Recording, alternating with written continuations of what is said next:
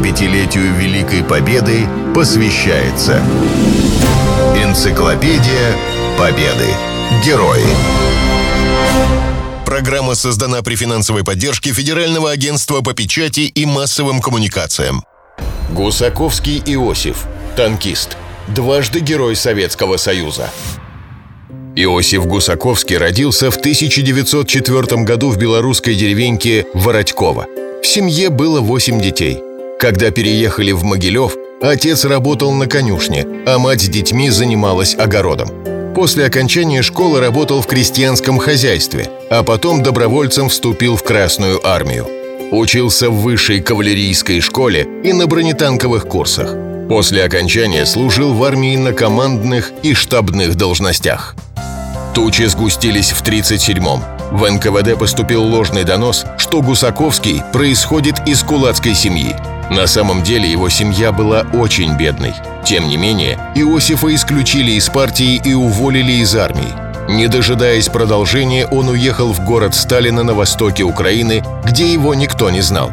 Там работал инспектором в облпотребсоюзе, пока про донос не забыли. В 1938 году его восстановили не только в партии, но и в армии и направили в танковый батальон на Северный Кавказ.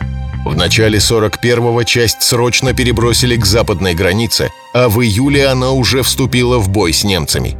В книге «Люди бессмертного подвига» описаны первые военные дни Гусаковского – Случилось так, что офицер танковых войск вступил в бой с фашистскими захватчиками в пешем строю. Было это в июле 41 года под Ельней.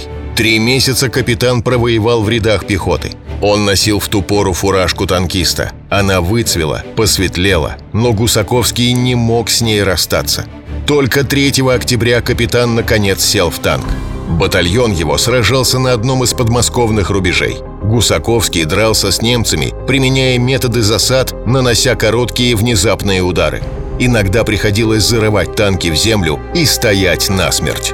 Потом он участвовал в Смоленском оборонительном сражении, Ельнинской наступательной операции и битве за Москву. После войны однополчане тепло вспоминали своего командира. То доброе, сильное и яркое, что было свойственно его характеру, проявлялось не сразу. Сдержанность командира поначалу можно было принять за сухость. Он не принадлежал к числу тех, кто любил похлопать по плечу молодого офицера, обращался к нему на «ты», стараясь всячески расположить к себе. Скуповатый в выражении своих чувств, он в действительности был душевным и чутким человеком. Яркий эпизод, характеризующий офицера, описан в мемуарах сослуживцев. На Курской дуге в бою под Обаянью погиб командир танковой бригады Леонов. Командовать бригадой назначили Гусаковского – в одном из боев его ранило в ногу, но он остался в строю. Время было горячее, армия наступала. Столько забот появилось у нового командира бригады. Столько новых вопросов возникало каждый день, каждый час. Столько боев приходилось вести бригаде, что Гусаковскому некогда было и думать о ранении. В Курской битве танкисты Гусаковского сражались на танках, построенных на средства, собранные в Монголии. Таких машин в части было 53. В 1944 году за умелое командование во время Львовско-Сандомирской операции ему присвоили звание Героя Советского Союза. Вторую золотую звезду он получил в апреле 1945 года. Тогда за две недели его бригада освободила четыре города и 250 сел. Иосиф Ираклиевич начал войну в звании старшего лейтенанта, а закончил генерал-майором танковых войск.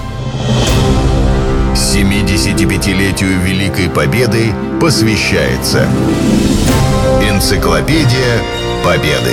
Герои. Программа создана при финансовой поддержке Федерального агентства по печати и массовым коммуникациям.